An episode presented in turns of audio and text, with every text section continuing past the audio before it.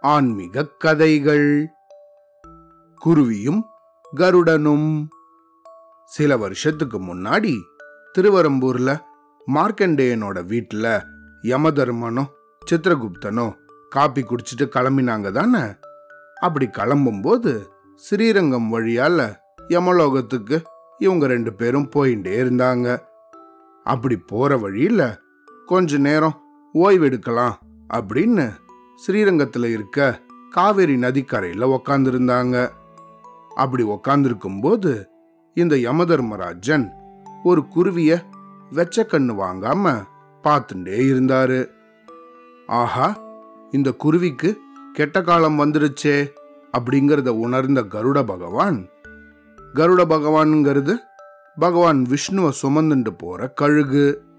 அதோட கழுத்துல வெள்ளை நிறமும் உடம்பு செம்பழுப்பு நிறத்திலையும் இருக்கும். அதுபோல இதை உணர்ந்த இந்த கருட பகவான் உடனடியாக அந்த குருவிய காப்பாற்றணும் அப்படின்னு நினைச்சாரு. அதுக்காக அங்க இருந்த அந்த குருவியை தூக்கிக்கிட்டு பல்லாயிரம் மைல்களுக்கு அப்பால் இருந்த ஒரு மலையை நோக்கி பறந்து போனார் இந்த கருட பகவான். அங்க போனதுக்கு அப்புறம் அங்க இருந்ததுலேயே உயரமான ஒரு மரமா பார்த்து அதோட மர பொந்துல இந்த குருவிய பாதுகாப்பா வச்சுது. ஆனா அப்படி வச்ச அடுத்த நொடியே அந்த பொந்துல வசிச்சுட்டு இருந்த பாம்பு ஒண்ணு கண்ணிமைக்கிற நேரத்துல அந்த குருவிய முழுங்கிடுச்சு.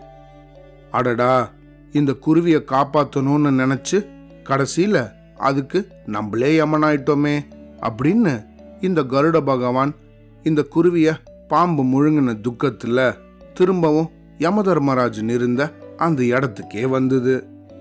அப்படி திரும்பி வந்த இந்த கருட பகவான யமதர்மராஜன் கூர்ந்து கவனிச்சாரு.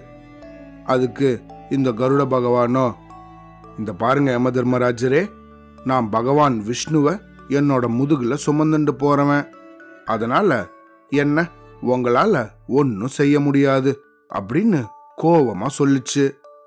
இதை கேட்ட இந்த யமதர்மராஜனோ கருட பகவான் கிட்ட நீங்க என்ன ரொம்ப தப்பா புரிஞ்சுன்னு இருக்கீங்க நான் அந்த குருவியை உத்து பார்த்த காரணம் இந்த குருவி இன்னும் சில நொடிகள்ல பல்லாயிரம் மைல்களுக்கு அப்பால் வசிக்கிற ஒரு பாம்போட வாயால இறக்க நேரிடும் அப்படின்னு எழுதப்பட்டிருந்தது. இது எப்படி நடக்க போறது? அப்படிங்கறத தான் நான் யோசிச்சுட்டு இருந்தேன் ஆனா அதுக்குள்ள எல்லாம் விதிப்படி நடந்துடுச்சு அப்படின்னு சொன்னாரு. இந்த கதையிலிருந்து நம்ம என்ன தெரிஞ்சுக்கணும்?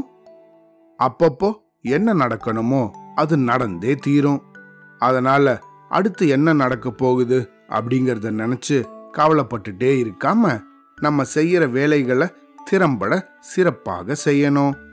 சரியா? அவ்வளோதான்.